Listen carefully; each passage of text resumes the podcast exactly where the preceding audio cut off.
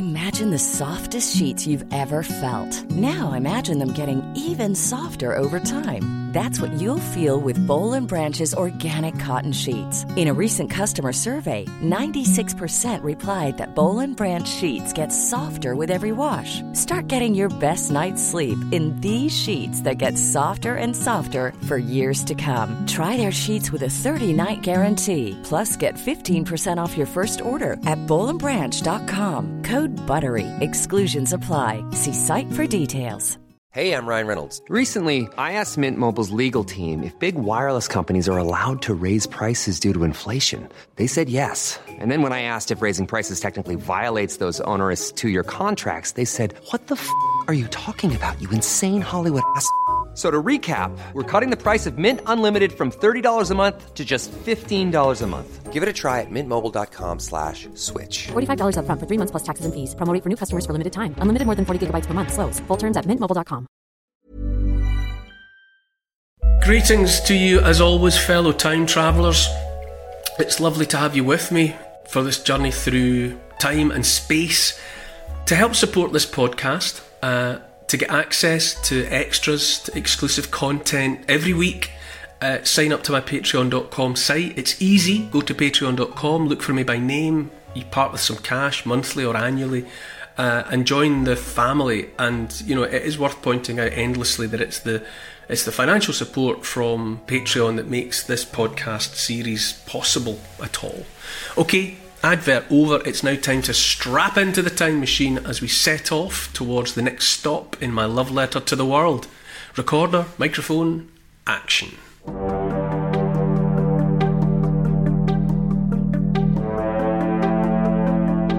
Great innovation and discovery. They're always built on the shoulders of history's giants. Geniuses don't succeed alone. They're part of a long and winding road of invention, intuition, and experimentation. It involves countless contributions by countless people across immeasurable time. In 1712, a British inventor powered the steam engine into being in a form we would recognise, pushing the tentacles of the Industrial Revolution around the world and changing the world forever.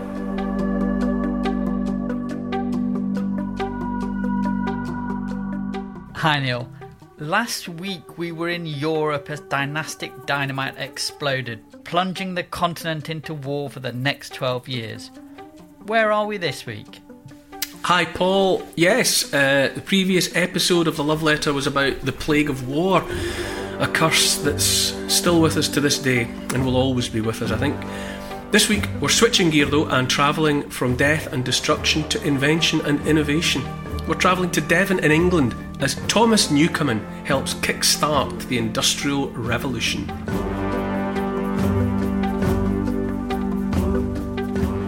We are in England with the spark that ignites the Industrial Revolution that changes the world, the Industrial Revolution that changes everything, everywhere, forever. It's a big event, big moment. It's specifically to do with a critical evolution of the steam engine, which was achieved by Thomas Newcomen in 1712. Uh, but we'll, we'll get to that. All of the love letter makes me think about the interconnectedness of things, the interconnectedness of everything. I feel that in relation to history all the time, but I think the Industrial Revolution in England in the 18th century, it, it, it particularly displays or, or makes explicit that interconnectedness. And away from, to some extent, even away from history, I often think about interconnectedness. It plays on my mind.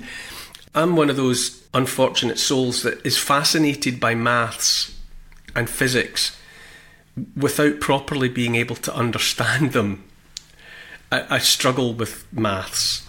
Uh, I struggle with the very, even the word equation, you know, makes sweat prick on my on my skin with anxiety that has hung around me since my school days. But at the same time, I'm torn. You know, I'm both attracted and repelled by by what maths means. Uh, and I think about how characters as disparate as Albert Einstein and Lao Tzu, the old master in China 4,000 years ago, each expressed interconnectedness in their own time and in their own way. Albert Einstein, amongst much else, he said, A human being is part of the whole called by us universe, a part limited in time and space. He experiences himself, his thoughts and feeling as something separated from the rest, a kind of optical delusion of his consciousness. This delusion is a kind of prison for us, restricting us to our personal desires and to affection for a few persons nearest to us our task must be to free ourselves from this prison by widening our circle of compassion to embrace all living creatures and the whole of nature in its beauty. Uh, now, there's a, a physicist of the of the 20th century, Lao Tzu, in in the China of 4,000 years ago, said something about uh, there is a thing inherent and natural that existed before heaven and earth, motionless and fathomless. It stands alone and never changes. It pervades everywhere, yet never becomes exhausted.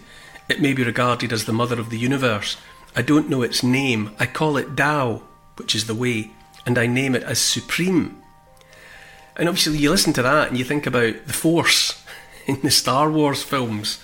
This idea of something, you know, surrounding us and binding us, as Yoda tells Luke Skywalker at one point in the, I think it's in the second film. Anyway, that that um, that interconnectedness fascinates me, and it is a big part of why history attracts me in the way that it does.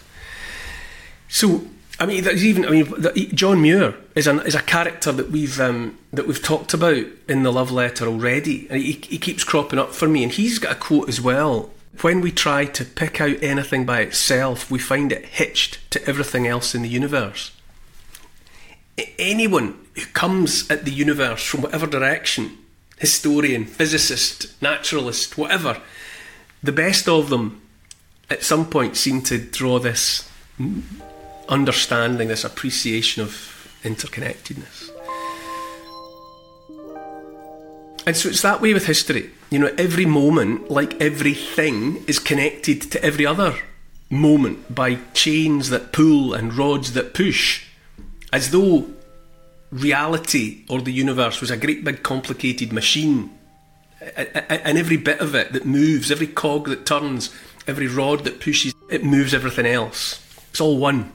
And that interconnectedness is laid bare by the Industrial Revolution.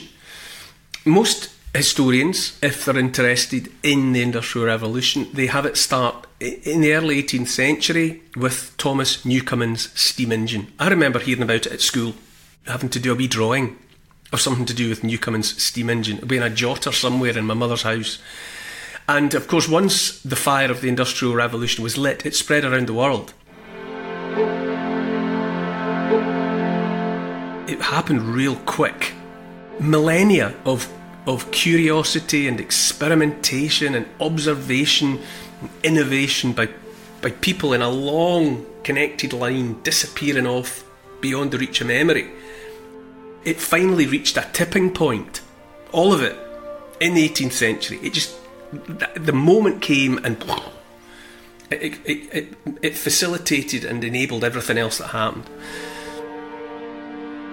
Newcomen's adventure with steam, or, or, or, his achievement of what became his steam engine, is dated to 1712. But the crucial thing is, in terms of that interconnectedness, that idea of standing on the shoulders of giants, in reality, he was just a part of a long story. He was a significant part, but he wouldn't have, he wouldn't have been able to do and wouldn't have done what he did had it not been for the observation, innovation, and experimentation by other people. And because he because he was able in the latter part of the 1600s into the early 1700s, he was able to draw upon the fact that it had already been established that you could light a fire under a container of water and the water would eventually boil and you'd get steam you could transform liquid water into another state of being, which is a gas, which is steam. And it was different and it did things differently than the water did. And he was also able to work from an established principle that you could direct the steam that you'd made into a cylinder via a valve, a wee hole. You could fill a space with steam, right? That that as a principle was already there. And furthermore, rather than the cylinder being some like sealed like a tin can, it could be open at one end and you could have a you could have a piston machined carefully so that it fit inside the cylinder almost exactly. It, you know, it, almost perfectly to the nanometer filling the space, right? But, but able to slide in the space. And you could push steam into that situation and it would push this it would push the cylinder up right you could then inject cold spray of cold water that would immediately make the steam condense back to a little puddle of water creating a partial vacuum that would pull the piston back down. Now, if you repeated that over and over again, steam in, piston up, water in, piston down, you've got a repeating action, like a heartbeat, right? But what he did that was significant, that, that mattered in the long term, was he realised that he could exploit this expansion and contraction of water into steam and back to water again you could use it to push and pull on a piston, and that might let you operate a pump. And if you've got a pump, you can move water. And if you're in the business of mining, if you're underground where your chambers and shafts keep on filling up with water, that's the ever present problem, challenge. You've got to get the water out the way, otherwise, the men will drown. So you need pumps to get the water from somewhere it's not wanted to somewhere else where it doesn't matter. This was facilitated by Newcomen's steam engine in a way that had hitherto not been possible. And it was it was all about simple things, really. He just joined them together. Other things that other people had established and understood long ago. He exploited the connections of, of the of the profoundly basic concept of big followed by small. Big followed by small has consequences. So now you've got the means to move water on a massive scale. If you've got that system going, you can move gallons of water, hundreds of gallons of water a day, and get them out the way.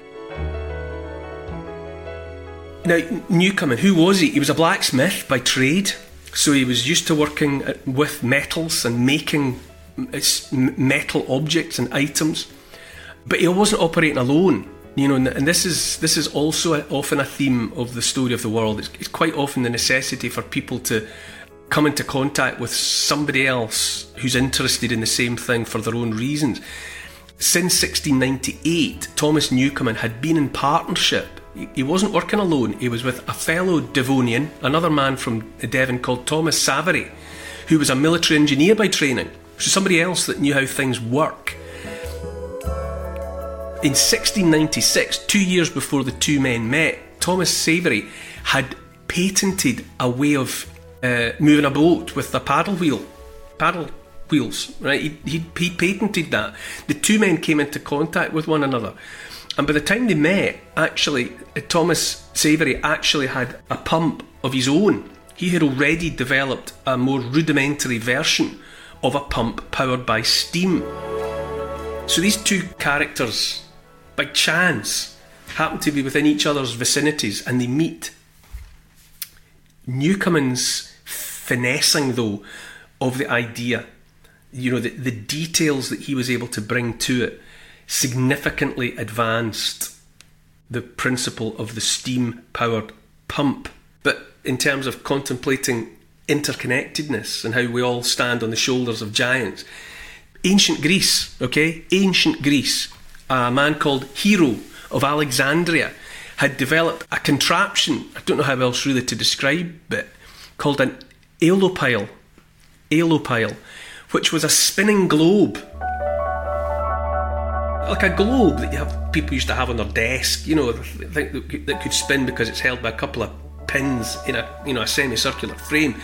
Well, Hero's globe spun because he, he was introducing steam into it, and the steam was leaving the, the inside of the globe via two little holes, two little jets, if you like. and that action made it spin, right? So it, he wasn't doing anything with it beyond the fact that he had created something that would appear to move under its own steam, so to speak. That was way back in the first century AD. Okay, so 1700 years before Newcomen and Savery were messing about with the same principles. But Hero wasn't first.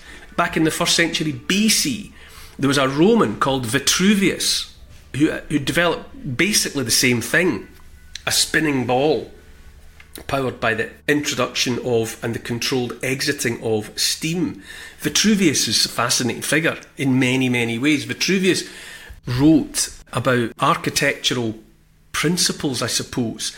He intuited, he appreciated that, that, that structures were best and uh, appealed, let's say, to, to the human eye if they were designed in relation to specific proportions.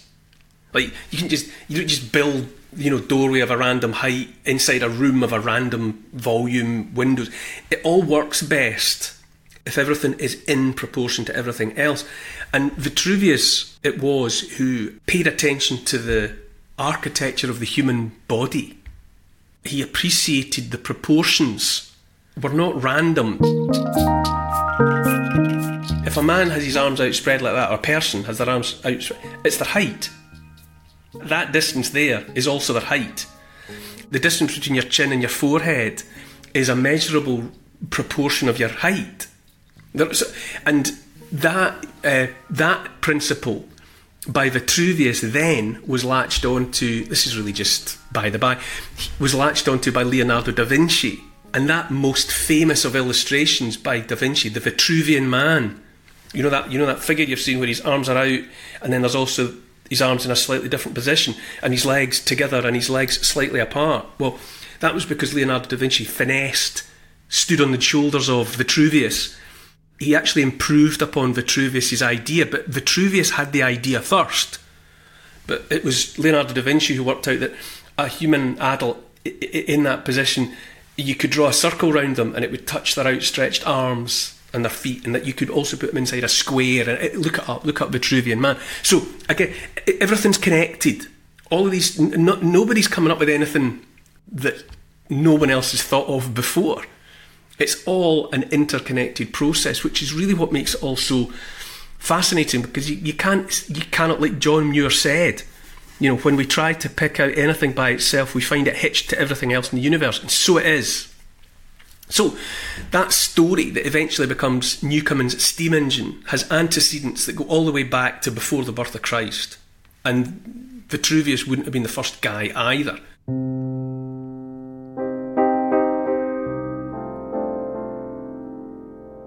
That idea of the Industrial Revolution that, changes the world, it doesn't come from nowhere. It's not a spontaneous event. You know, it's not like the Big Bang Theory, you know, where the universe sparks into being apparently out of nowhere and nothing, which is a concept I find very difficult to grasp, that everything came from nothing. I find that very, very difficult.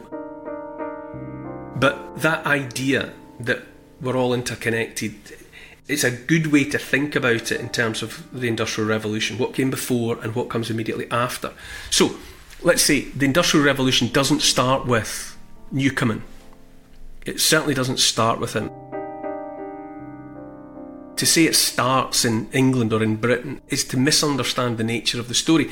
Actually, it's truer to say that Newcomen, he didn't start the Industrial Revolution, he, he was actually handicapped, handicapped by it not having started yet. He was sort of cold starting something in a way.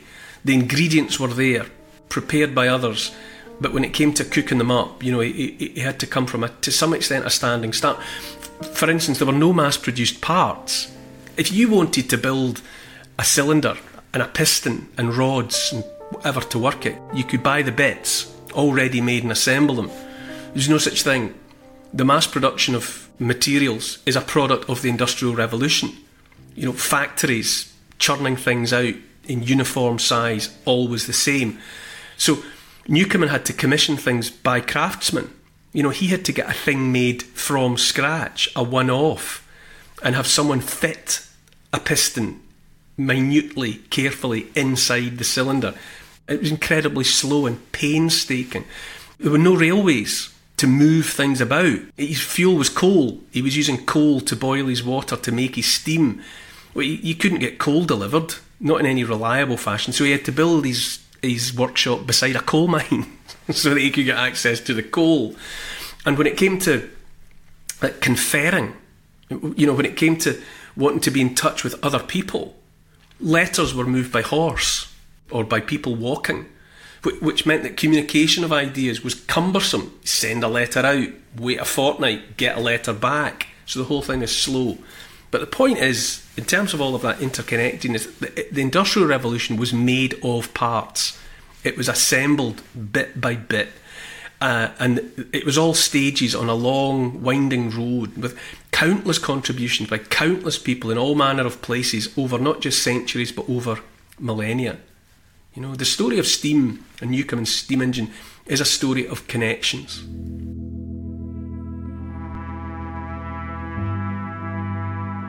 And it illustrates the interconnectedness of the human experience. You know, everything and everyone is connected to everything and to everyone else.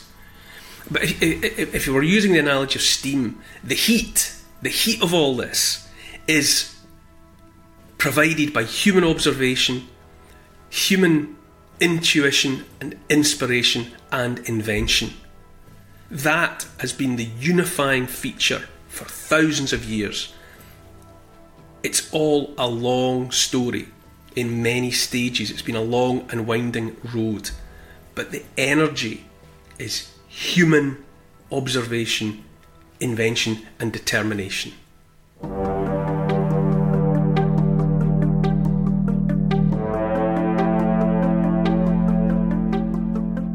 Religious zealotry leads to a fatal weakening of the Mughal Empire in India Rival independent kingdoms rise up and internecine struggles break out between them. As one empire is fractured and defeated, another flexes its muscles and takes its place. The British Raj is born. Next time in my love letter to the world, To help support this podcast and to get access to new and exclusive history and comment vodcasts every week, sign up to my Neil Oliver Patreon site. It'd be great to see you there.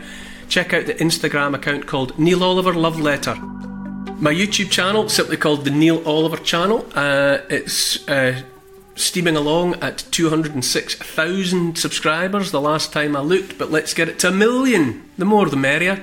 And we have recently, Paul and I, launched some merchandise, so go and have a look in the shop. To help build this podcast, tell your friends about it, get them listening, and write a review to convince the online crowd to join us where they belong. For further reading about these moments in time, you could try my book. It's called The Story of the World in 100 Moments, and it's published by Transworld. Neil Oliver's Love Letter to the World is produced by Paul Ratcliffe and Neil Oliver for Catnip Inc. Music is composed by Milo McKinnon. Social media and YouTube producer is Oscar CFR. Additional research is by Evie, Lucian, Archie, and Teddy. The finance is taken care of by Catherine and Trudy. Post production is by Squared Studios, and the graphics are by Paul Plowman. Thanks for listening. This has been a Catnip Inc. podcast production.